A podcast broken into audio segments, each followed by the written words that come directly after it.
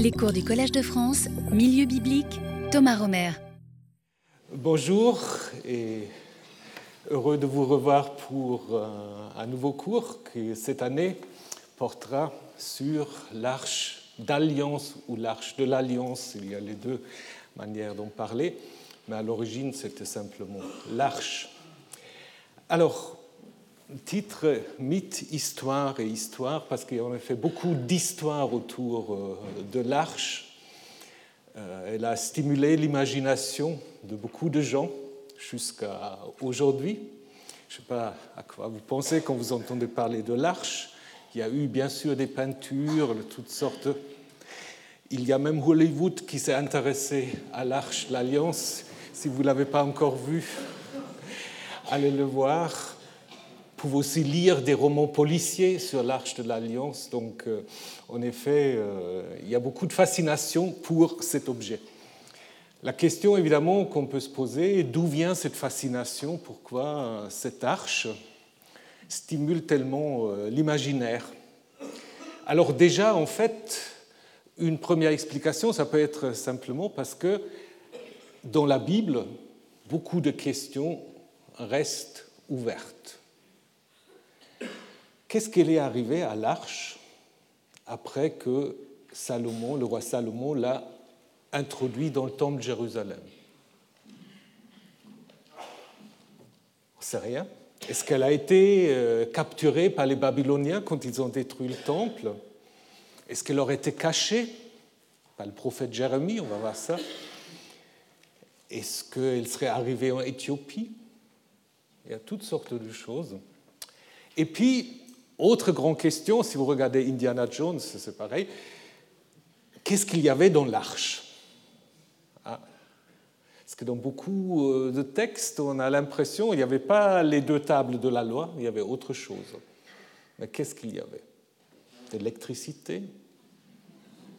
Ah, Vous allez voir, tout ça euh, est sur le marché.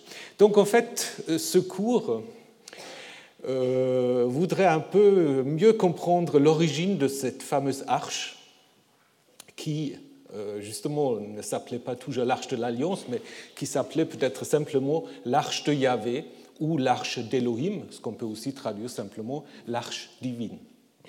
Donc euh, vous avez le programme du cours. Donc aujourd'hui, je vais commencer avec un parcours, vous présenter tous les textes bibliques qui parlent de l'arche pour faire une première euh, investigation.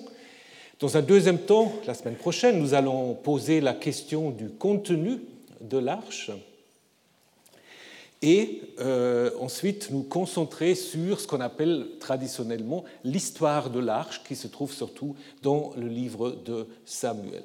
Je vous dis déjà maintenant euh, qu'il y aura une interruption, euh, c'est-à-dire le jeudi 22 mars, il n'y aura pas cours parce que je ne serai pas à Paris, euh, mais je vous rappellerai encore les choses. Donc ensuite, donc, nous allons surtout nous intéresser à l'histoire de l'arche dans le livre de Samuel et aussi à un site dont on parle peu, mais qui peut peut-être nous révéler des nouvelles choses sur l'arche. C'est le site de Kiryat Yerim, euh, où, euh, ensemble avec l'Université de Tel Aviv, nous avons fait des fouilles euh, l'année dernière. Et selon le récit biblique, l'arche aurait été entreposée là pendant 20 ans. Est-ce qu'on a trouvé l'arche? Pas encore. Mais je pense que c'est un site qui, à mon avis, est un tout petit peu, comment dire, mis en, discrétion par les auteurs bibliques, c'est probablement un site qui avait un rôle beaucoup plus important euh, pour euh, l'arche de l'Alliance. Donc je vais, euh, vous aurez en, tout première des résultats de ces fouilles, et puis c'est évidemment l'idée du Collège de France de vous enseigner des choses qui sont en train de se passer. Donc vous allez avoir presque un peu la première de ces fouilles. Voilà, donc aujourd'hui, commençons par le commencement. Et avant de débuter cette enquête sur l'arche, euh, il est peut-être utile de poser une question, question de la signification du terme et aussi le fait, ou expliquer le fait que dans les Bibles françaises, mais aussi dans les Bibles anglaises, il y a en fait deux arches, va trois arches. Il y a deux arches. L'arche de Noé et l'arche de l'Alliance. Alors, pourquoi? Ben, Les deux arches, en fait, euh, tiennent leur nom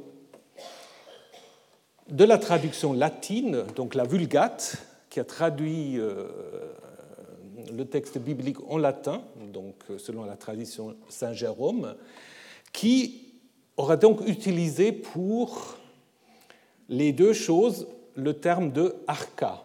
Arca qui signifie meuble, armoire, caisse, coffre, mais aussi bière, cercueil, etc. Donc là où on entrepose quelque chose. Mais en faisant ça, euh, la Vulgate en fait traduit deux mots euh, en hébreu différents. L'arche de Noé en hébreu s'appelle Théba, comme d'ailleurs aussi le petit, euh, bah, on pourrait aussi parler de l'arche, la petite caisse dans laquelle la mère de Moïse dépose le petit euh, Moïse après trois mois. C'est le même mot en hébreu, euh, donc Théba, qui vient probablement d'un mot égyptien, soit d'un mot signifiant sanctuaire, ou plus probablement, à mon avis, d'un mot coffre. Donc le mot est d'origine égyptien.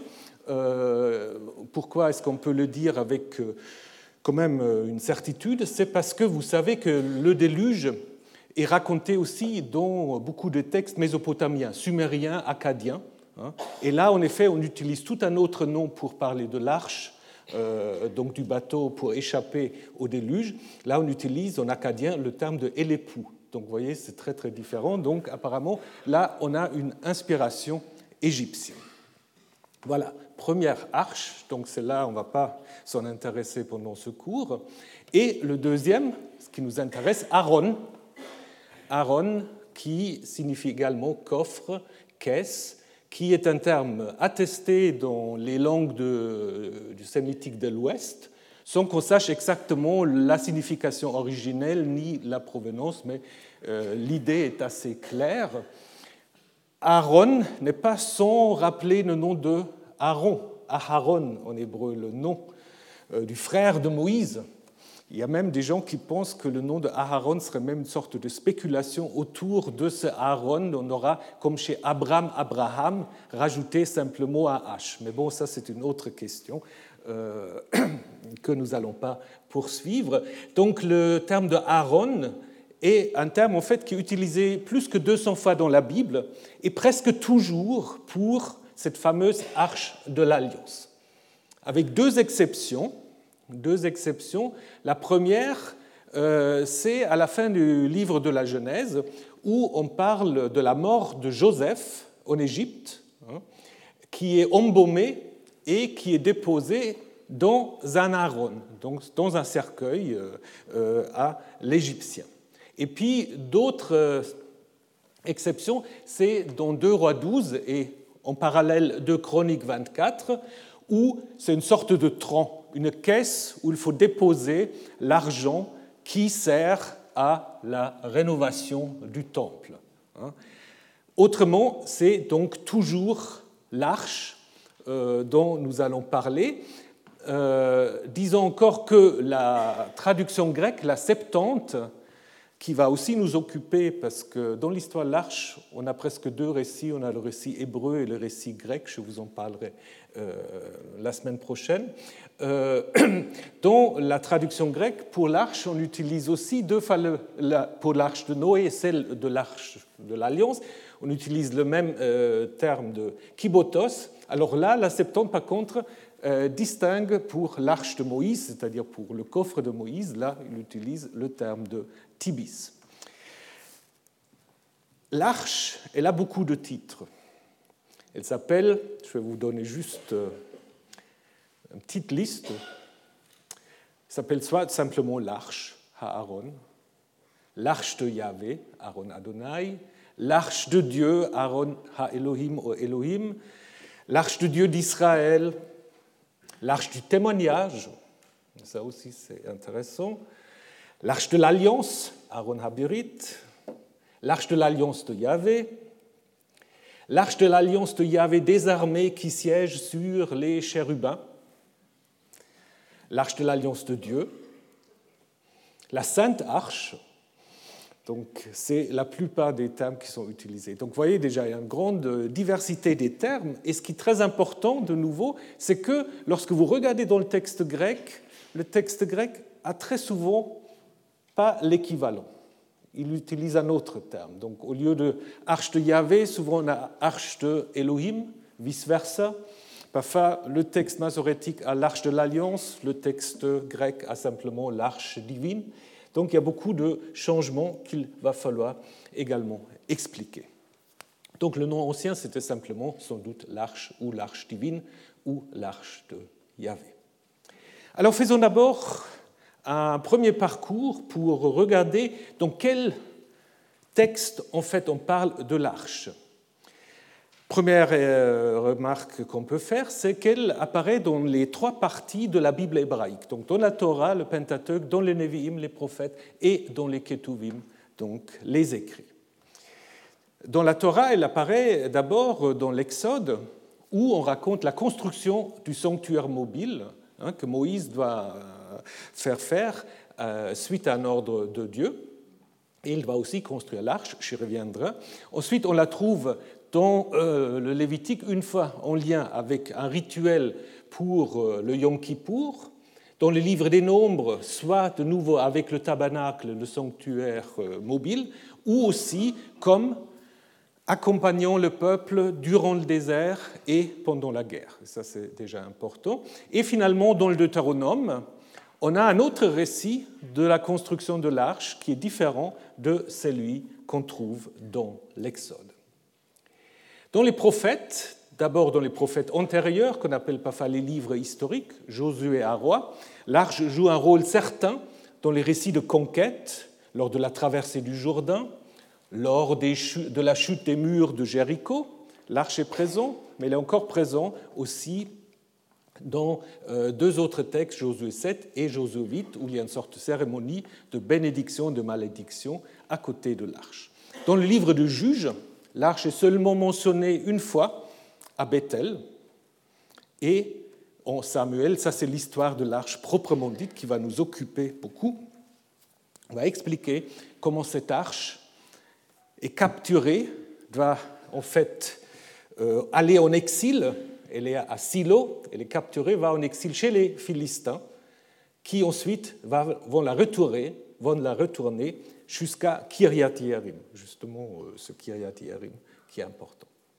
Et puis, on raconte en 2 Samuel 6 comment euh, David va la transférer à Jérusalem. À la suite, encore deux autres ensembles où on dit que justement, lorsque le temple n'est pas encore construit, l'arche se trouve sous une tente. En 2 euh, Samuel 15, on raconte en fait une révolte d'Absalom. David va quitter la ville et le prêtre Sadok veut que l'arche aille avec lui. Et David dit non, non, l'arche reste à Jérusalem. Et c'est là justement à Jérusalem où, en effet, Salomon va l'introduire dans le temple une fois qu'il a détruit, euh, construit le temple. Mais justement, après cela, dans tous les livres des rois, elle n'est plus du tout mentionnée. Elle est mise dans le temple mais une fois qu'elle est dans le temple, on n'a plus rien à raconter de l'arche. Donc il y a un grand silence, grand silence sur l'arche euh, jusqu'à la destruction de Jérusalem. Donc après un roi vite, l'arche disparaît de la narration. Et ça, c'est quand même quelque chose de très intrigant qu'il va falloir expliquer. Pourquoi est-ce qu'on n'en parle pas? Alors, si on regarde maintenant les prophètes proprement dit, les prophètes postérieurs, il y a seulement un seul prophète qui parle de l'arche, c'est Jérémie, hein, un oracle dans lequel il est dit il ne faut surtout pas reconstruire l'arche. Donc ça veut dire qu'il y avait des gens que l'arche était perdue, les gens qui voulaient la reconstruire, et Jérémie dit non. Quand on regarde les écrits, les Ketuvim, alors là, l'arche est très très souvent mentionnée, elle est très populaire dans le livre des chroniques. Bon, vous pouvez me dire c'est normal dans les chroniques parce que les chroniques, comme vous le savez, re-racontent l'histoire de Samuel et roi. Mais les auteurs des chroniques rajoutent beaucoup de choses sur l'arche qu'on ne trouve pas dans les livres Samuel et roi. Et insistent surtout sur les Lévites qui sont les porteurs de l'arche et sur son caractère liturgique. Après, dans tous les autres textes des écrits, il y a seul le psaume 132 qui fait allusion, sans doute à l'histoire de 2 Samuel 6, à l'histoire de l'entrée de l'arche à Jérusalem. Mais tous les autres textes n'en disent rien. Donc, ce premier parcours nous permet déjà, en fait, de distinguer trois contextes majeurs. L'arche comme élément du temple ou du tabernacle, du sanctuaire mobile. L'arche comme, présence, comme symbole de la présence euh, guerrière de Yahvé dans les récits euh, de conquête en Josué, et finalement comme étant l'acteur principal de cette histoire de l'arche. Mais quand on regarde un peu plus en détail ce que nous allons faire maintenant, on va se rendre compte que ces différents ensembles ont des visions assez différentes de l'arche. Commençons par l'arche et le sanctuaire, donc les textes de l'Exode, en Exode 25 à 31 et 32 à 40. Ce pas les textes qu'on lit très souvent, parce qu'ils sont un peu répétitifs et pas, il ne se passe pas grand-chose. C'est Dieu dit, tu construiras ceci, tu feras cela, et puis après on dit, oui, et Moïse fit, etc. Donc il s'agit en fait de construire un sanctuaire mobile qui peut accompagner le peuple euh, durant son voyage à travers le désert. Alors là, euh, il y a un consensus, il y a peu de consensus, mais là il y a un consensus que tous ces textes appartiennent au milieu dit paix, au milieu des prêtres sacerdotales, et que c'est donc des textes récents, certains encore plus récents que les textes sacerdotales de base. Donc c'est des spéculations sur l'arche, euh, sans doute de l'époque perse. Alors, qu'est-ce qu'on apprend? On dit donc qu'il faut faire une arche euh, longue de deux coudées et demi, large d'une coudée et demie, haute d'une coudée et demie. Et après, elle sera plaquée d'or. Donc vous avez euh, tout le texte. Elle aura des barres pour qu'on puisse, les, puisse la porter. Et donc, euh, dans l'arche sera placé le témoignage. Donc il faut regarder ce que c'est le témoignage. Donc l'arche serait donc, au milieu disons pas au milieu, à la fin, en fait, dans le sein des saints euh, de la tente mobile, qui est une sorte de projection du temple de Jérusalem dans, euh, dans le désert. Alors, selon cette description, l'arche n'est pas très grand. 1,25 m à peu près, hein, ça dépend euh, exactement de la mesure qu'on veut donner à une coudée, 1,25 à 75 à 75. Comme ça, peut-être. Voilà. Et on apprend encore quelque chose d'autre, que tu feras un propitiatoire en or, long de deux coudées et demi, large d'une coudée et demi, et tu feras deux chérubins en or qui vont se faire face, donc vous avez le texte, et qui seront mis au-dessus de ce propitiatoire.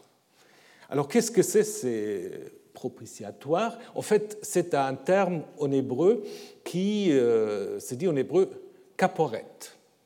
Caporet, la racine capar, est souvent utilisée pour, pour dire apaiser, pour euh, produire une expiation de péché, pardonner. D'où donc la traduction par propitiatoire, mais ce n'est pas très clair, hein, ou expiatoire Luther a traduit par euh, une chaise de grâce, un Gnadenstuhl, ce qui est très joli, mais ce qui ne correspond pas non plus totalement. Euh, donc on a beaucoup discuté de savoir ce que c'est exactement. Hein. Et au-dessus de ce caporette, de cette caporette, il y a en effet deux chérubins qui se font face et qui semblent de protéger euh, l'arche. Alors, qu'est-ce que c'est cette caporette? Certains disent en fait ça pourrait être un objet qui, à l'origine, n'a rien à voir avec l'arche. Parce que c'est seulement dans ce texte sacerdotal hein, qu'il est question de ce couvercle, cette caporette qui est mise sur l'arche. Dans les autres textes, on n'en parle pas. Hein. Donc, d'où l'idée que peut-être c'était soit quelque chose de séparé, ou alors la transformation de quelque chose d'autre. Parce qu'on sait, et je vais vous le montrer dans un instant, qu'il y avait des trônes, des trônes de chérubins hein, euh, sur lesquels pouvait prendre place le roi ou la divinité. C'est peut-être une combinaison qui se met en place ici hein, entre l'arche et ce trône de chérubin. Donc, les chérubins, alors quand on parle des chérubins, ne faut pas vous imaginer des, des, petites anges un peu grassouillettes qui euh, volent dans les airs. Euh, c'est pas ça. Hein. Donc, euh, c'est plutôt euh, des choses que vous pouvez voir. Si vous allez au Louvre, bah, aujourd'hui il ne fait pas très beau, allez-y au Louvre après, et regardez dans les antiquités orientales, justement mésopotamiennes, les Lamassu ou Shedou, en fait, ce sont des génies protecteurs. Hein. Kéroub vient en fait euh, de caribou ou kouribou, hein. être intermédiaire, un être qui s'approche et qui a donc ici clairement la fonction de garder l'entrée des palais ou des sanctuaires. Donc ces chérubins, ben, on continue à parler chérubins, mais donc vous savez euh, de quoi on veut parler, c'est plutôt quand même des, des êtres euh, dangereux, des êtres hybrides, hein, comme les sphinx aussi en Égypte, des, êtres hybrides avec une tête humaine et un corps euh, soit de buffle ou parfois de lion, hein, parfois encore avec des ailes. Hein, donc, euh, qui sont en effet très menaçants. Donc ici, vous voyez que ce caribou menace la faune et la flore. Et le roi, en fait, comme ici, le roi perse, est censé de le dompter, de les contrôler, de les gouverner. Hein. D'où aussi donc l'idée qu'on peut avoir des trônes donc, euh, de chérubins, hein, puisque euh, d'une certaine manière, ils symbolisent soit la protection euh, de celui qui siège sur le trône, ou aussi la puissance de celui qui siège sur le trône, qui est justement en mesure de les dominer, de les contrôler. Donc ça aussi, il faut penser à cela quand vous avez ce titre, de Yahvé Tsevaot qui siège sur les chérubins. Hein? Mais ça, c'est probablement pas lié à l'origine à l'arche, c'est plutôt lié, on y reviendra, au temple de Jérusalem. Donc, dans les textes sacerdotaux de l'Exode, les chérubins, euh, je ne sais pas pourquoi dans les reconstructions on les fait toujours comme femmes, ça c'est peut-être euh, l'idée des artistes, ce n'est pas, précisé dans, le texte. Hein.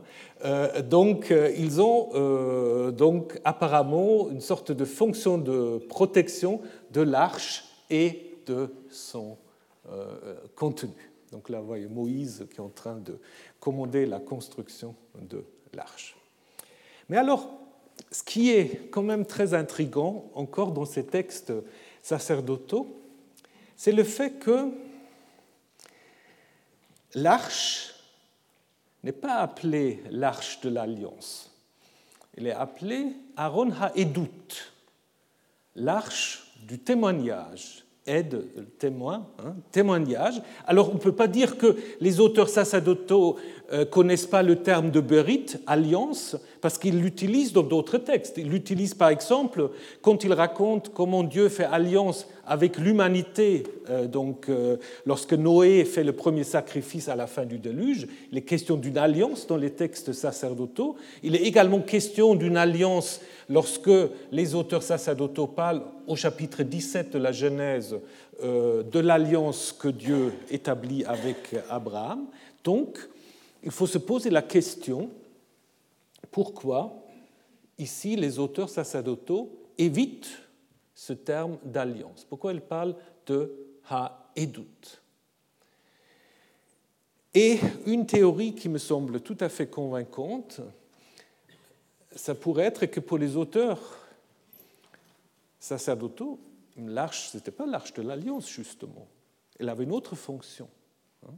Et doute le témoignage, pourra faire en fait allusion à ce qu'on appelle des pierres de fondation. Qu'est-ce que c'est des pierres de fondation?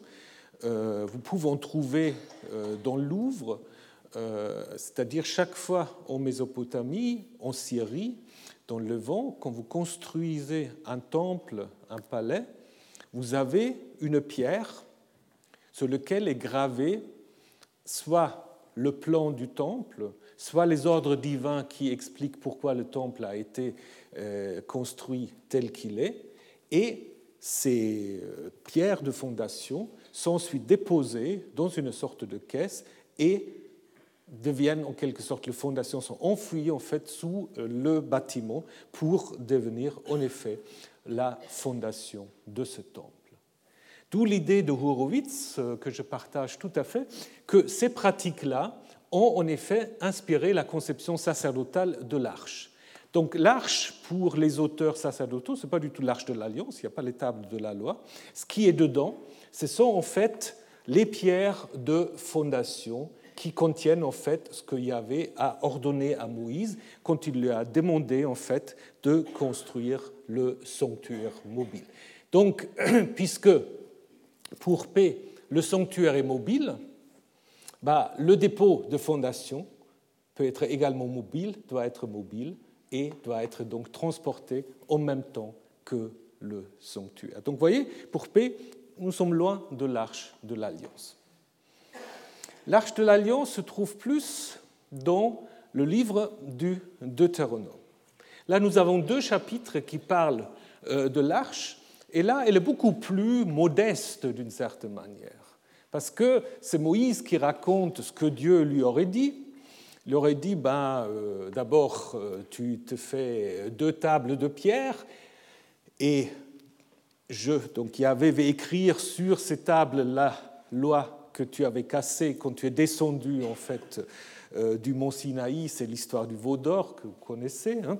Donc en fait, c'est les deuxièmes tables de loi qui sont mentionnées ici, et on dit en fait que cette euh, arche, c'est une arche en bois, bois d'acacia, hein, ce que P reprend, mais ici, rien n'est dit de l'or.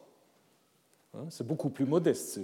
C'est une boîte en, boîte en bois dans lequel, en fait, Dieu donne à Moïse les deux tables de la loi qu'il doit déposer. Il n'y a pas de chérubin, il n'y a rien. Et ces deux tables sont ici identifiées avec les dix paroles.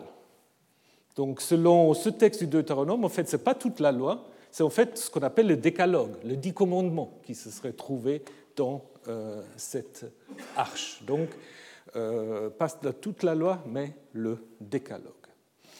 À cela correspond un texte un peu curieux au chapitre 31 du livre du Deutéronome, puisque à la fin, avant que Moïse va mourir, il, est raconté que Moïse écrit tout un rouleau, un Sefer, un rouleau Sefer Torah, et dans ce rouleau, bah, probablement, il met tout le livre du Deutéronome.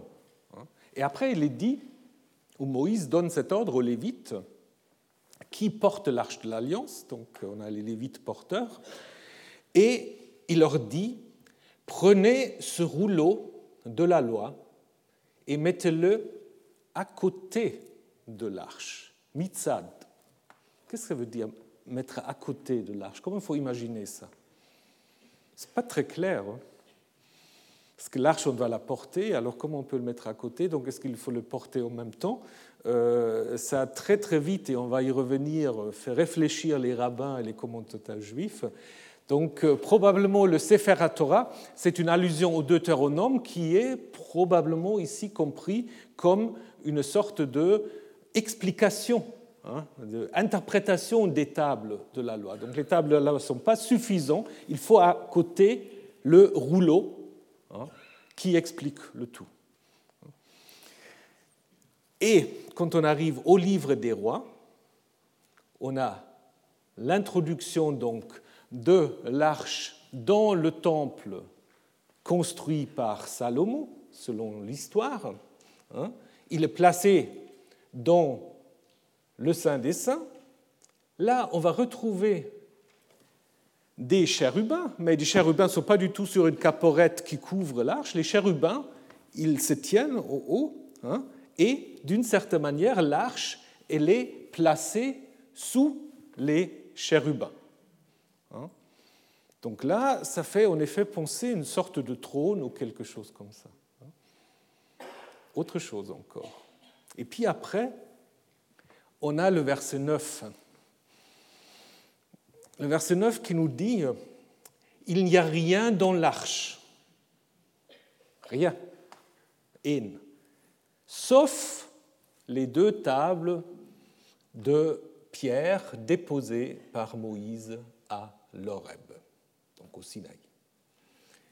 Bon, vous savez, quand on dit il n'y a rien que, ben, si on a un esprit un peu soupçonneux, on se dit il y avait autre chose. Ah ben oui. Donc certainement, là, on a en effet cette indication hein, que peut-être ben, il faut voir les choses un peu de manière plus compliquée. Et finalement, juste encore pour terminer notre parcours, les textes qui euh, parlent de l'arche dans les chroniques sont certainement les textes les plus euh, récents de la Bible et donc nous euh, insistent surtout sur la fonction liturgique sur les Lévites qu'on a déjà vu dans le Deutéronome. Donc les textes qu'on a vus jusqu'à maintenant, c'est tous des textes qui proviennent au plus tôt de l'époque babylonienne, si ce n'est pas de l'époque perse, voire même pour les chroniques de l'époque hellénistique. Et tous ces textes, en fait, sans doute, indiquent déjà une transformation de la fonction originelle de l'arche. Donc c'est des spéculations savantes déjà ou théologiques sur ce que l'arche devrait être. Et comme je vous ai déjà dit, euh, ce texte 1 roi 8, 9, donc En Baaron Rakshene Luchot Havanim, il n'y a rien que les deux tables de la loi et surtout à prendre comme une sorte d'affirmation. Ne cherchez pas plus loin, il n'y a que ça. Mais je pense qu'il faut chercher plus loin. Et c'est ce que nous allons faire. D'ailleurs, la Bible euh, nous le permet facilement parce qu'il y a un texte assez euh, intéressant qui se trouve au chapitre 10 du livre des nombres. Donc ceux qui ont suivi les cours sur les nombres, ça c'est un chapitre qu'on n'a pas eu le temps de regarder, donc ça fait un complément aussi au nombre. nous sommes là au moment où le peuple commence à partir du Sinaï pour entamer sa traversée du désert. Hein. Et là, en fait, on dit, ils partirent de la montagne de Yahvé pour une marche de trois jours. L'arche de l'alliance de Yahvé était partie devant eux pour une marche de trois jours, afin de leur reconnaître un lieu de repos.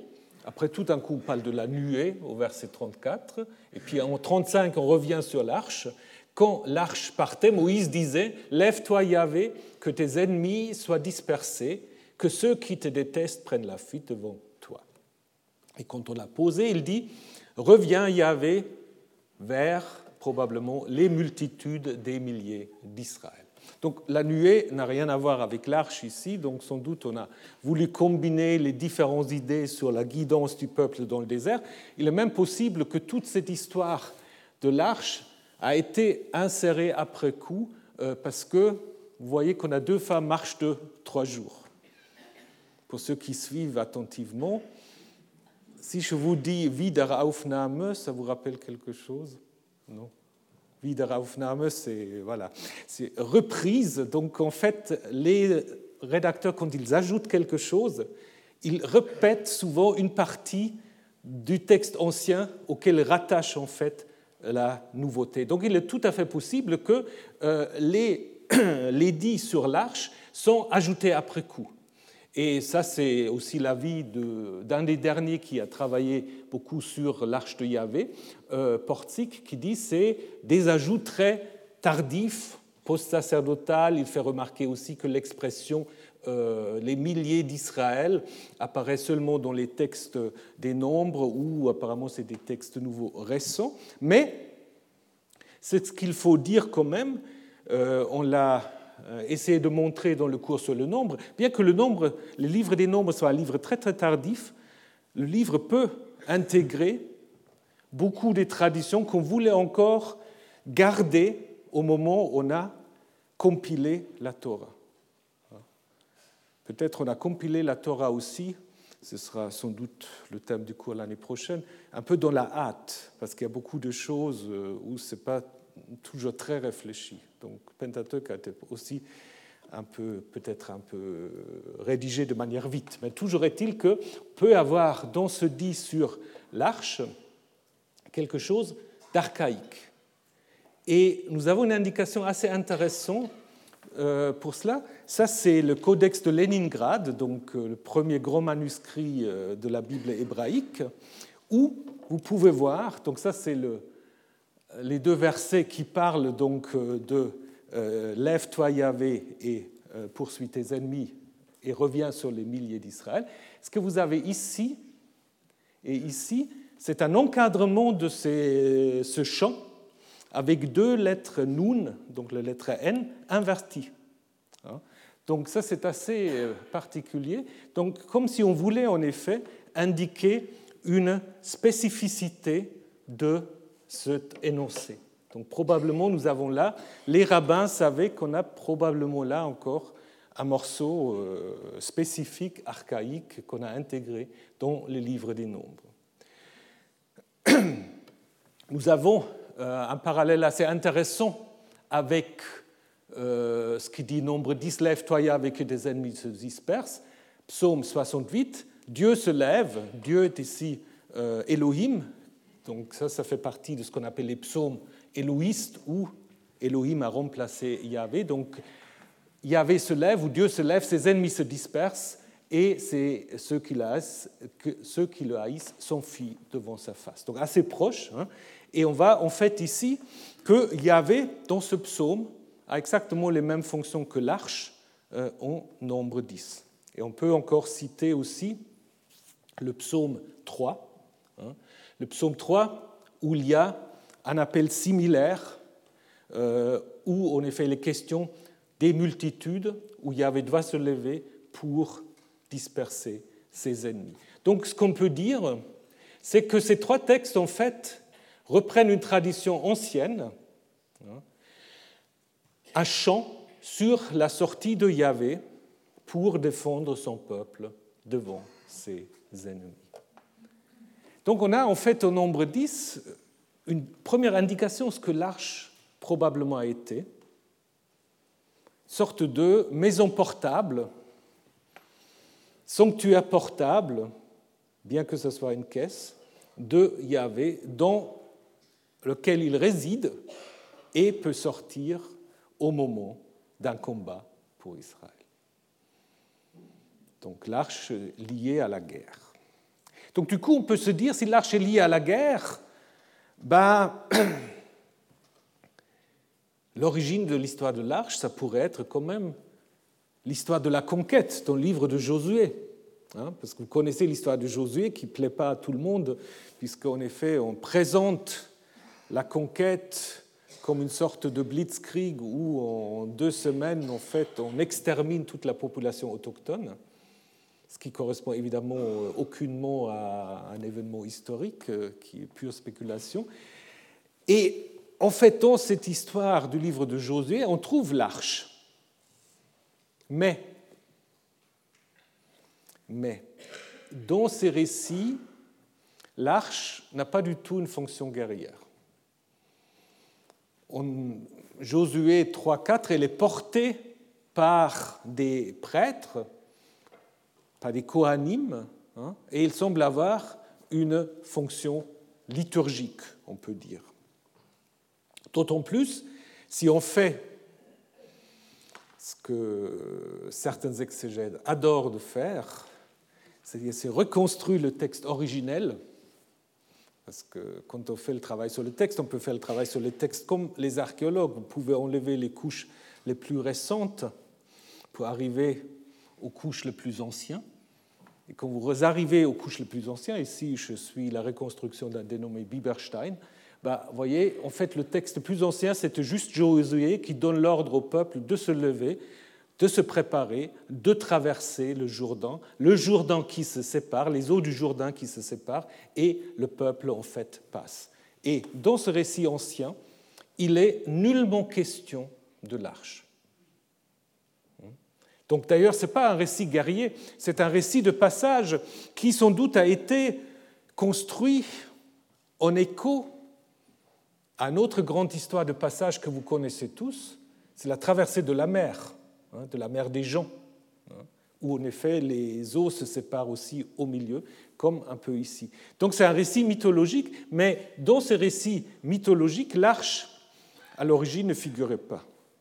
Le fait que dans les textes qui parlent de l'arche, dans les versets qui parlent de l'arche, on a à la fois l'arche de l'alliance, expression du Deutéronome, portée par les Kohanim, par les prêtres, hein, c'est sans doute déjà une sorte de combinaison de la théologie sacerdotale et de la théologie deutéronomiste.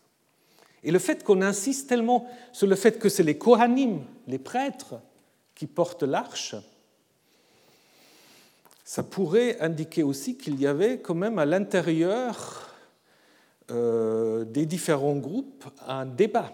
Est-ce que c'est les Kohanim, les prêtres, ou est-ce que c'est les Lévites qui portent l'arche? Parce qu'en Deutéronome et dans les Chroniques, ce sont les Lévites. Hein. Bien. Qu'en est-il alors des murailles de Jéricho? Oh, je vois, c'est un peu petit, mais vous avez des bons yeux. Euh, alors là, c'est pareil. Dans l'histoire des murailles de Jéricho, vous connaissez l'histoire. Hein, vous connaissez l'histoire. Euh, le peuple va faire le tour de la ville pendant six jours, et le septième jour, les murailles s'écroulent et le peuple peut conquérir Jéricho.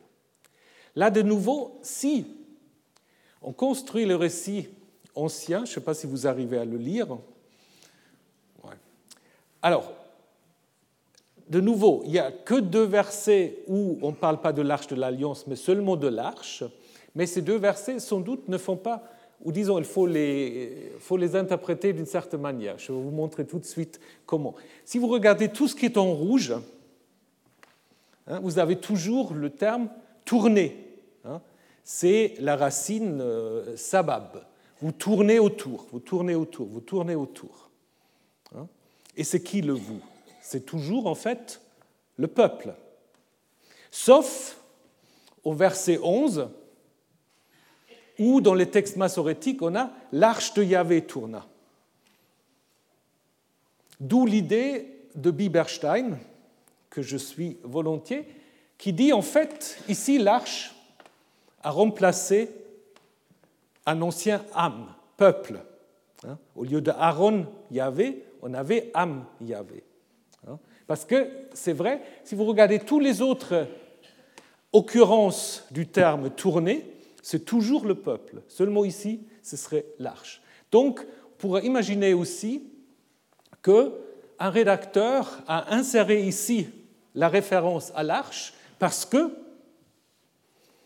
parce que quoi? Parce qu'il ne voulait pas que on pourrait comprendre la chute des murailles de Jéricho comme étant provoquée par une action du peuple tout seul.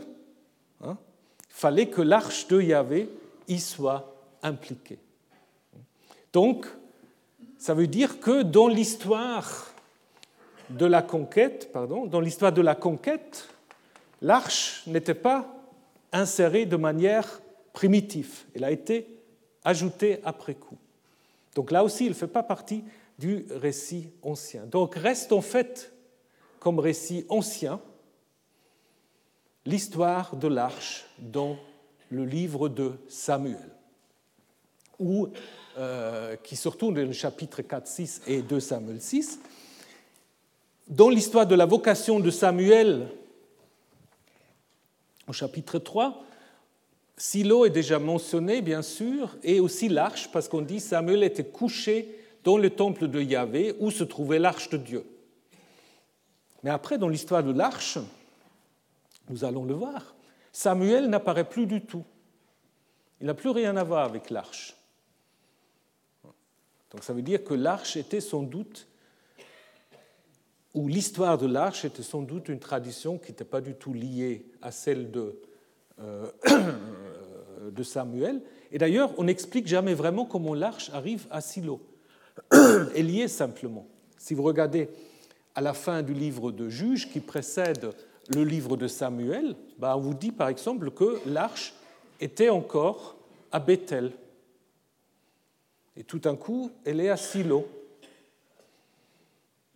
Il n'y a aucun texte qui explique pourquoi l'arche arrive à Silo. Donc, qu'est-ce qu'on peut en conclure? On peut en conclure, en fait, que en 1 Samuel 4 à 6, nous avons une tradition indépendante sur l'arche qui est liée au sanctuaire de Silo.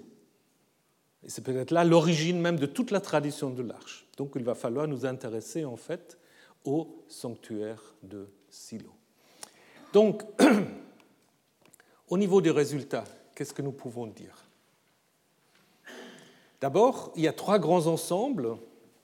La construction du sanctuaire, hein, dans la tradition sacerdotale, où l'arche contient les tables de fondation du sanctuaire.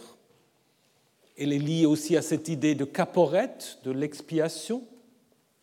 Ensuite, l'arche dans la tradition deutéronomiste, où elle contient surtout les tables de la loi. Hein, c'est ça ce qui s'est finalement imposé d'une certaine manière.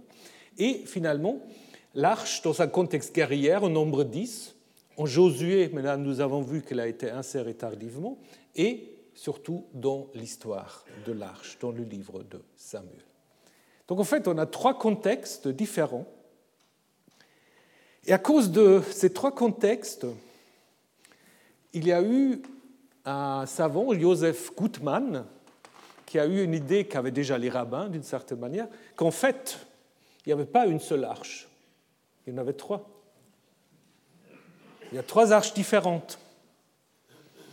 Donc la première, en fait, ça aurait été l'arche à Silo, hein, que David aura ensuite euh, amené à Jérusalem, mais, dit Gutmann, que Salomon n'aura jamais mis dans le temple. Et puis il y avait une deuxième arche qui aurait été introduite dans le temple par Josias roi Josias.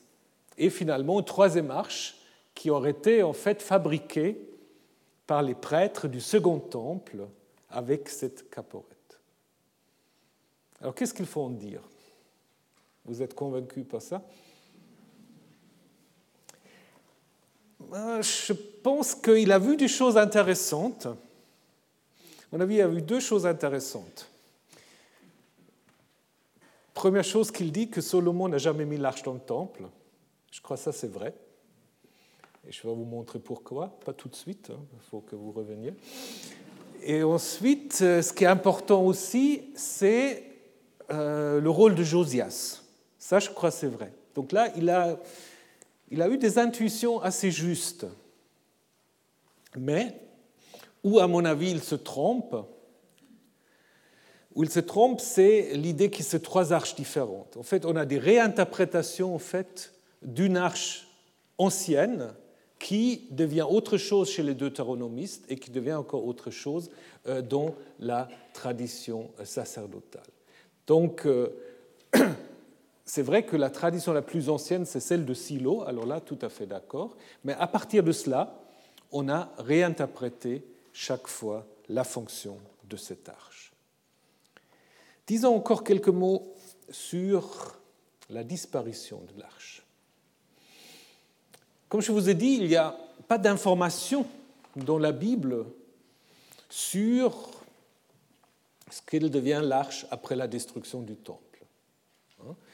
Hein? La seule chose que nous avons, c'est que en 2 Rois 24-25, les derniers chapitres du livre des rois, aussi dans les chroniques, en Jérémie 52 aussi, c'est tous des récits un peu parallèles, on mentionne en fait que les Babyloniens auraient amené les ustensiles, le keli, les vaisselles du temple.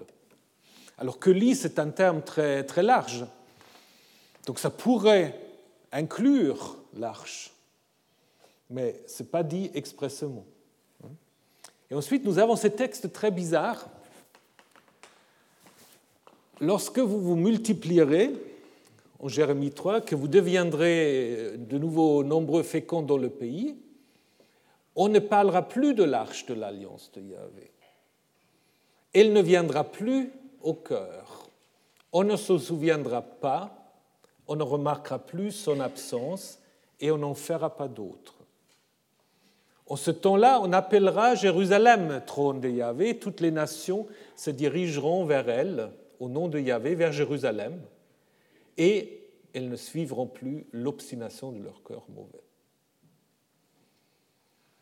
Donc ça, c'est assez intéressant. Ça fait allusion à quoi? Ça fait apparemment allusion à des tentatives quand même de reconstruire une arche. Après, ça dépend comment on veut dater ce texte. Est-ce que c'est le Jérémie historique? Probablement pas. Euh, c'est un texte peut-être du début de l'époque perse, peut-être au moment où on est en train de reconstruire le temple. Il y avait peut-être des gens qui avaient en tête de reconstruire l'arche. Et Jérémie, disons, euh, le Jérémie de ce texte dit non, ça ne sera pas fait, parce que Jérusalem entier sera le trône de euh, Yahvé. Donc elle se substitue en quelque sorte à l'arche. Mais en même temps, il faut aussi se poser la question, si l'arche contenait seulement les tables de la loi, pourquoi tout d'un coup on interdit de la reconstruire? Table de la loi, c'est quand même bien. Donc si on interdit la reconstruire, c'est probablement parce qu'elle contenait autre chose. Voilà, réfléchissez. Mais nous avons aussi une autre, une autre tradition, mais qui curieusement est aussi liée au prophète Jérémie. Ça, c'est très intéressant. Si quelqu'un cherche un sujet de, de recherche, pourquoi Jérémie, c'est à la fois c'est lui qui dit il faut plus refaire une arche, et c'est lui, selon le livre des Maccabées, donc le livre des Maccabées qui ne se trouve pas dans la Bible hébraïque, mais qui se trouve donc euh, dans les Bibles euh, grecques. Hein, euh, selon ce livre de Maccabée, l'arche aurait été cachée par Jérémie. Hein. donc vous, lisez que, en fait, Jérémie trouva une habitation en forme de grotte à la montagne où Moïse était mort. Hein, y introduisait la tente, l'arche et l'autel à parfum.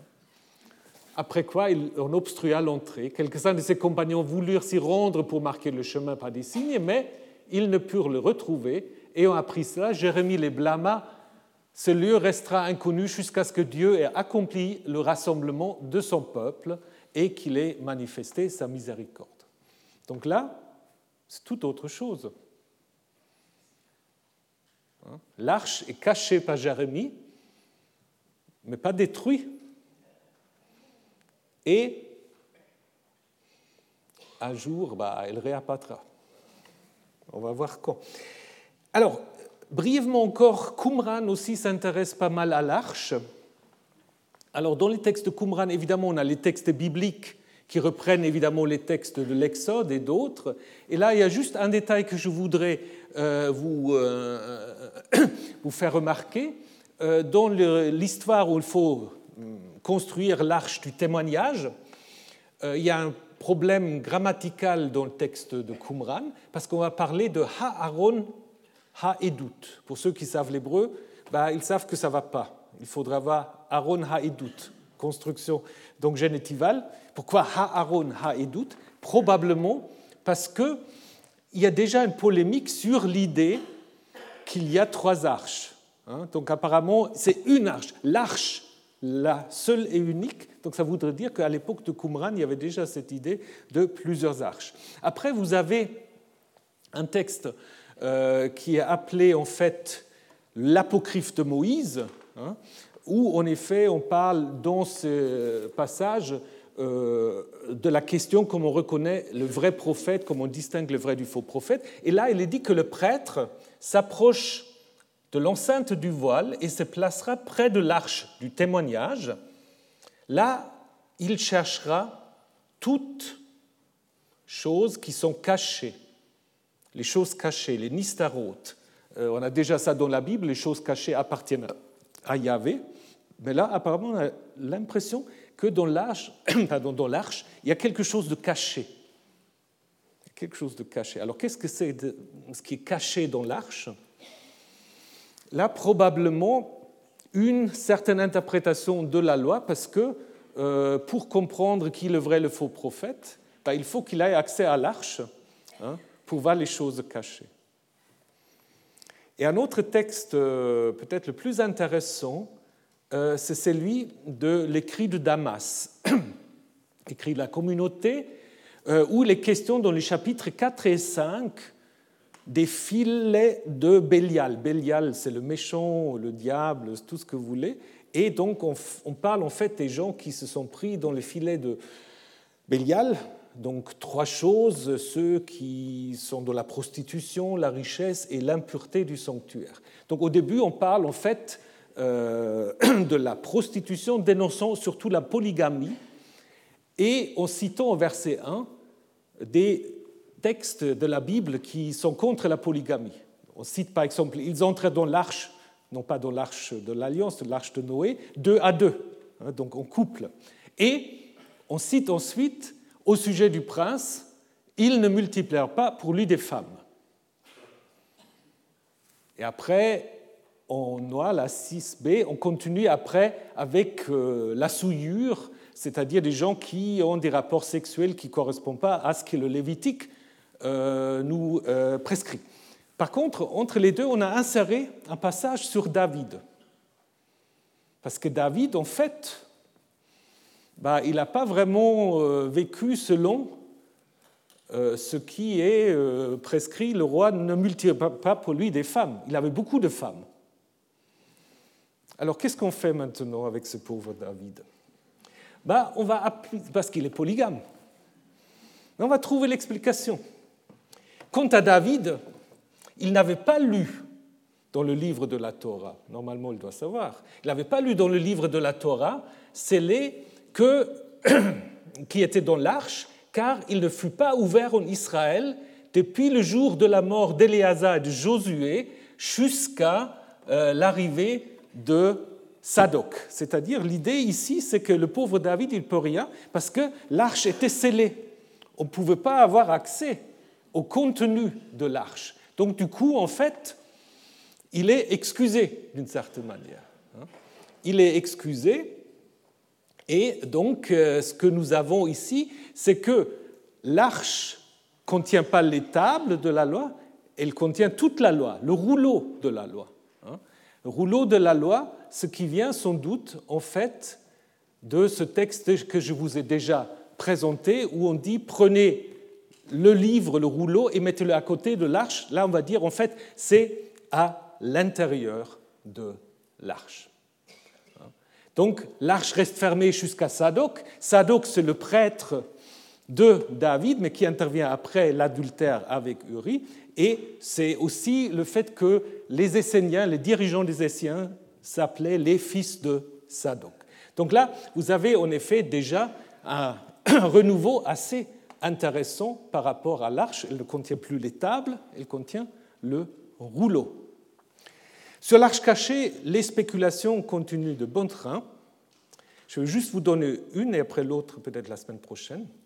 Donc, je vous ai déjà dit que dans les Maccabées et aussi chez Eupolème, un historien qu'on connaît via le père de l'Église Eusèbe, aussi euh, dans un autre texte, quatrième Baruch, qu'on appelle parfois les Paralipomena jérémien, l'arche aurait été cachée sous le mont Nebo. Dans les hadiths du prophète, c'est dans le lac de Tibériade. Hein, donc euh, ça, ça dépend, parfois c'est à côté, parfois c'est dedans, mais il faut que le martyr va le retrouver à la fin du temps. Mais on ne reste pas seulement dans les textes anciens. En 1981, il y avait il s'appelait archéologue, c'était plutôt un amateur, un dénommé Krotzer, qui, soi-disant, a découvert l'arche. Parce qu'il allait sur le mont Nebo, il a creusé à côté, parce qu'il y a l'autre mont Pisgah, où il y a en fait un monastère euh, dominicain, et il a clamé d'avoir trouvé dans un tunnel, ça c'est des dessins de lui, dans un tunnel, il aura trouvé l'emplacement de l'arche qui après remonte jusqu'au monastère des franciscains. Bon, après, euh, bon, elle a essayé de négocier avec les autorités jordaniennes des permis de fouilles qui se sont bien abstenus, je pense à raison, de lui octroyer. Après, il a dit, mais j'ai des clichés, j'ai des photos qui montrent euh, que j'ai dit vrai. Alors euh, voilà, photo de l'arche, qui assez facilement peut être identifiée comme un objet du 19e, si ce n'est pas 20e siècle. Donc là, c'est une quête, à mon avis, qui n'a pas abouti. Voilà, après, il y a l'arche qui est en Éthiopie, mais ça, je vous raconterai peut-être la semaine prochaine. Et puis, euh, la semaine prochaine, on va surtout s'interroger, une fois qu'on a fait ce petit euh, parcours éthiopien, on va surtout s'interroger aussi à la question du contenu de l'arche. Qu'est-ce que l'arche a contenu? Voilà, très bonne semaine et à jeudi prochain. Retrouvez tous les contenus du Collège de France sur www.colège-2-france.fr.